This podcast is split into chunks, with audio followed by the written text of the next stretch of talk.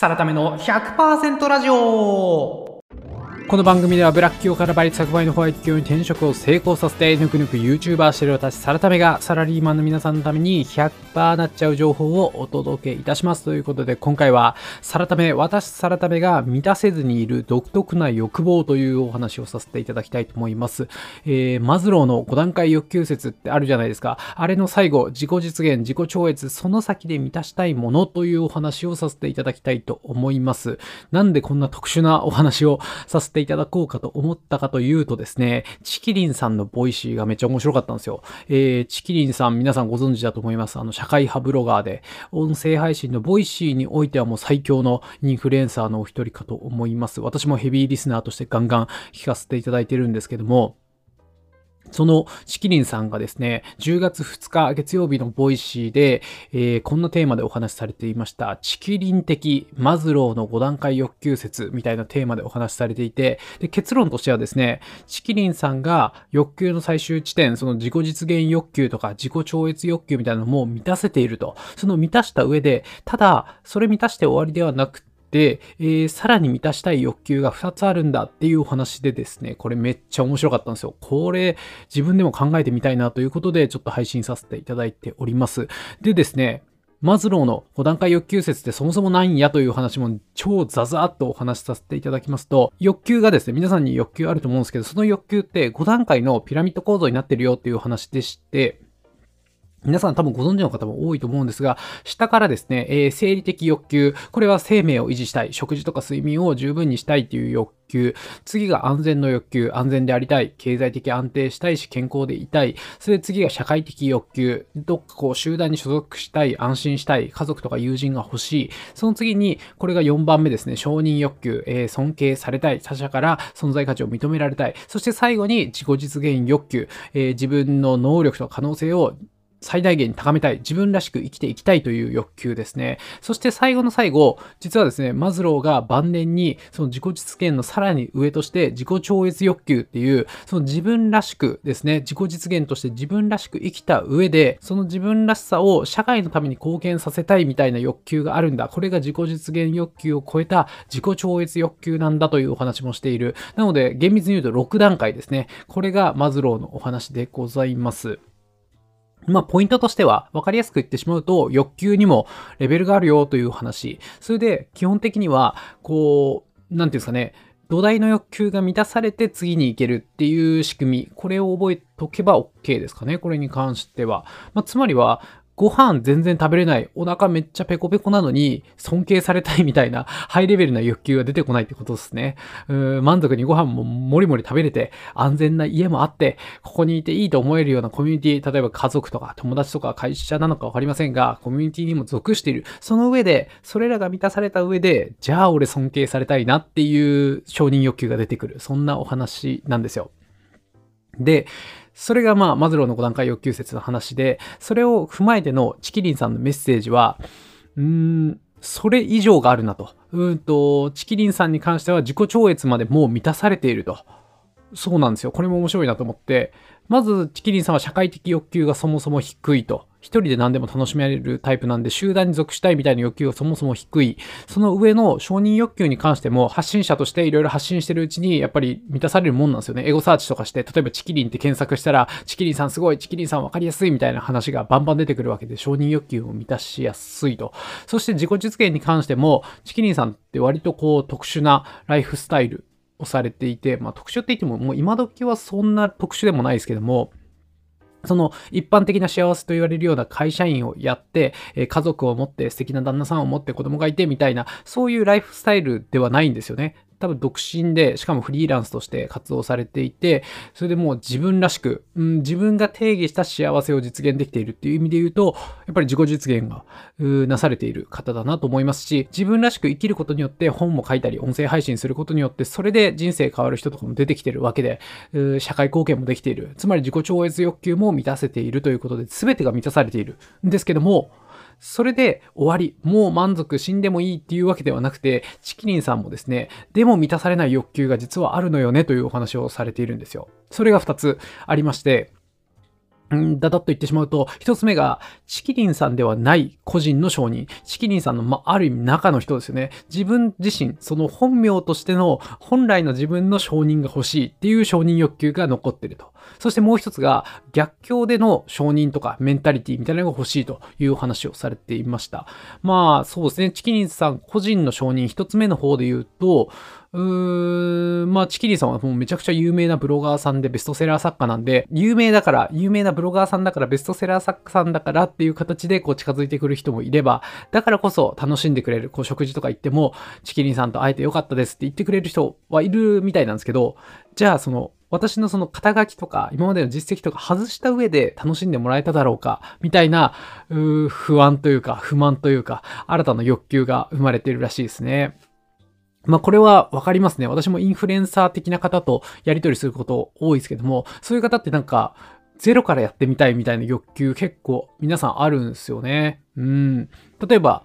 まあ、チキリンさんも近いことされてましたけども、自分の名前じゃない名前、もう本名で、そのインフルエンサーネームとは違う名前で本を出版して売れてみたいとか、そういう気持ちがあるみたいですね。本来の自分、自分の中身を評価してほしいっていう欲求があるみたいです。それともう一つは逆境でのメンタリティ、逆境でどれだけ頑張れるかみたいなところを証明したい、そんな欲求があるみたいですね。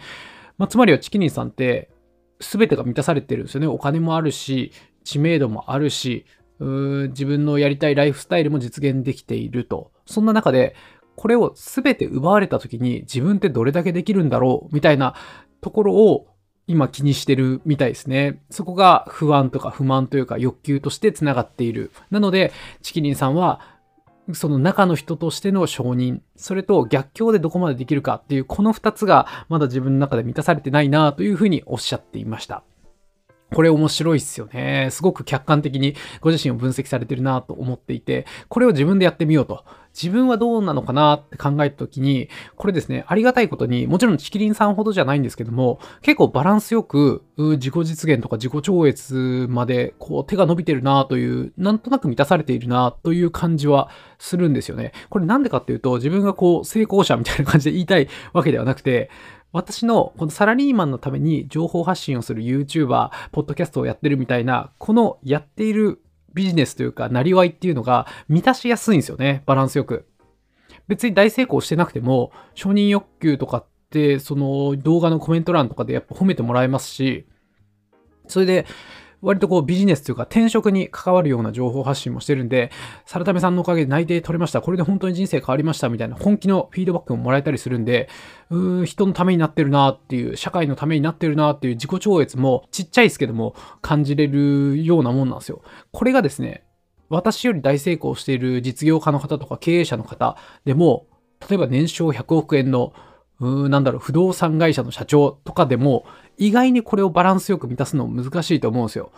うん、承認欲求だったとしても、こう社員から褒められることってなかなかないですよね。どっちかっていうと社長が承認する側だったりするんで、意外に褒められたりすることも少ないですし、お客さんからのフィードバック欲しくても、その年商100億規模になるような会社っ、こう、組織が大きくなっちゃってるんで、お客さんに直で触れ合う機会、社長とか少なくなってくると思うんで、意外にこう承認される機会もなければ、あと自己実現ですよね。自分らしく生きたいみたいなところも、やっぱ社員を食わせるみたいなところがうん、一番大事になってきちゃうと思うんで、例えば伝説の不動産営業としてブイブイ言わせてた人、なのでその営業に自分の独自の一番の強みがある中で、そのマネジメントとか管理をする社長側になってしまうことによって、自分独自の自己実現っていうのはなかなか難しかったりとか、そうですね。それから派生してやっぱ自己超越とかもなかなか難しかったりするのかなっていうことを考えると、この YouTuber うん、ビジネスというか転職にまつわる YouTube をやっているっていうのは、大成功しなくてもバランスよく欲求を満たしやすいっていうのは、素晴らしい環境にいるなって自分自身でも思いますね。これ多分、あの、青汁王子の美咲さんとかって、その実業家としてすごい実績を残されたじゃないですか。それで、その脱税事件みたいなので YouTube に参戦してきて、最初はなんかその自分で発信できるメディアが欲しい、不平不満を言いたいみたいな形で始まったと思うんですけど、意外にこう YouTube やめないじゃないですか。多分そこに理由があると思うんですよね。多分実業を頑張って、すごく売り上げと利益をガンガン仕事で伸ばしていく、ビジネスで伸ばしていくだけじゃ満たされない欲望っていうのが YouTube をやることによって満たせているからこそ、あれですね、そのシンプルに儲けるだけだったらもうやる必要ないと思うんですよ。だけど、その YouTube の舞台からなかなか降りないっていうところを見るとですね、情報発信をするインフルエンサー的なポジションに行くっていうのは、うーん、儲かるかどうかって言ったら意外に微妙だと思うんですけども、バランスよく欲求を満たすっていう上では最適なのかなっていうふうに思いましたね。うん。そうじゃないと、やっぱり、なんですかね、さっき言った年商100億の不動産会社の社長さんとかって承認欲求が満たされないからキャバクラとかハマっちゃうみたいなのは思いますからね。で、つまりはですね、さらった目は大成功はしてないんだけども、意外に満たされている状態なんですと。ただですね、それを満たされてるぜ、俺はってドヤ顔したいわけではなくて、私も、うわ、これ欲しいなって満たされない欲望があって、それが部活感なんですよね。うーん、なんだろう、グループ YouTuber とか、こう、コミュニティで何かを実績を残そうとしている方、それこそ大企業の社長さんとかが感じれてるのかもしれないですけど、このコミュニティで、チームで実績を残すみたいな、その部活感っていうのが羨ましいなと思うんですよ。ちなみに、あの、チキリンさんがおっしゃっていたような、その個人の承認と逆境でのメンタリティみたいなところ、これはこれでこう、チキリンさんの客観的な分析だなと思うんですけども、共感できるかっていうと、全く共感できなかったですね。うん。このサラタメの中の人としての承認で言うと、私の場合は結婚するっていう選択、うあと子供を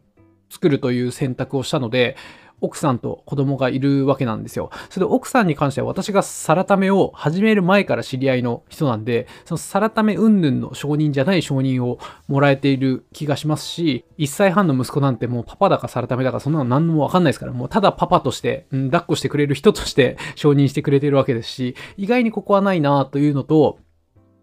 あと逆境でのメンタリティ、承認みたいなところで言うと、私は逆境苦手なんで、本当に逆境に追い込まれたら普通に旬となっちゃうみたいな。逆境に追い込まれてるってことは、なんかやり方が悪いのかなみたいな感じで、やり方を変えたりみたいな。とにかく逆境から避けようとする人間だったりするんで、ここも全然共感できないなと思ったんですけど、部活感は欲しいなと。思いますね。で、これ逆にチキリンさんには全く共感してもらえないと思うんですよね。チキリンさんはその社会的欲求低めっておっしゃってたんで、ただ私はずっと小学生、中学生、高校生、大学までずっと野球部だったんで、そのチームで何かを達成するっていうことにすごく青春を感じてしまう生き物に仕上がってるんで、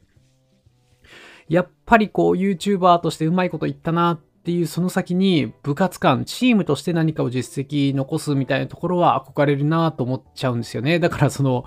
ベタなとこで言うとコムドットとか、なんかひき肉ですの、あの、ちょんまげ小僧みたいな中学生のグループあるじゃないですか。あれとかもなんかシンプルに羨ましいなと思いますし、もうちょっとビジネスジャンルで言うと、シンガー R25 チャンネル。まあ私も一時期所属させてもらってましたけど、やっぱああいうこうチームでやるときっていうのはすごく楽しかったですし、あとなんだろう、キャリア系で言うと年収チャンネルさんとかも、う株本さんだけじゃなく、上本さんとか山本さんとか、なんかこう、チームメンバーでやってる感じがして羨ましいなと思って、あれやりたいなっていうのが私の今満たされてない欲望ですかね。うん。ただ、これって私が採用しようと思ったら結構できるっちゃできると思うんですけど、これ難しいのがですね、私がマネジメントほんと向かないんですよね。まあ全くできないってことはないんですけども、うん。そうなんですよね。まあ、相対的に考えて私がこう、ご機嫌に喋ったりとか、動画作りをするっていうのが一番強みなので、それと比較すると、マネジメントをやるっていうのは圧倒的に苦手で、私がこのサラタメの操縦士として、サラタメというものを経営するものとして思うのが、サラタメにマネジメントやらせない方がいいんじゃないかってどうしても思っちゃって、この社員を抱えるとか、うーん、チームメンバーを抱えるみたいなことをなかなかできてないっていうところはありますね。もちろんその業務委託でお手伝いしてくれる方っていうのもチームっちゃチームなんですけど、こうフロントに立ってもらって一緒に情報発信をするみたいなところはなかなかうーんしにくいなぁと。だけどそれをやる方が部活感は出るんだろうなという中で私はいつも今揺れ動いてますね。そうなんですよね。この自己超越みたいな形で自分の情報発信、それ転職ジャンルなんか特にですけども、これって、うん、他の情報発信者、例えば中田あっちゃんとか、うん、それこそ強い人で言うと両学長とかでも、微妙にできないところだと思うんですよね。結構マニアックなところまで深入りして転職の情報発信するみたいな。だから、すごく自分らしく、しかも人の人生を変えるぐらい貢献できてるっていうこの自己実現と自己超越をバランスよく達成できてるなと思うんですけども、これをチームでみんなで苦労してさらに大きな実績を残せるみたいなことができたら気持ちいいんだろうなという欲求を今抱えてますね。うん。ただ、どうなんですかね。私やっぱ動画作りとかするときってめちゃくちゃド S なんですよ。その書籍解説チャンネルもそうですし、転職チャンネルもそうですし、その転職 LINE アカウントをやっていて、そこの LINE アカウント限定のコンテンツなんかも作ってるんですけど、そのコンテンツを作るときって、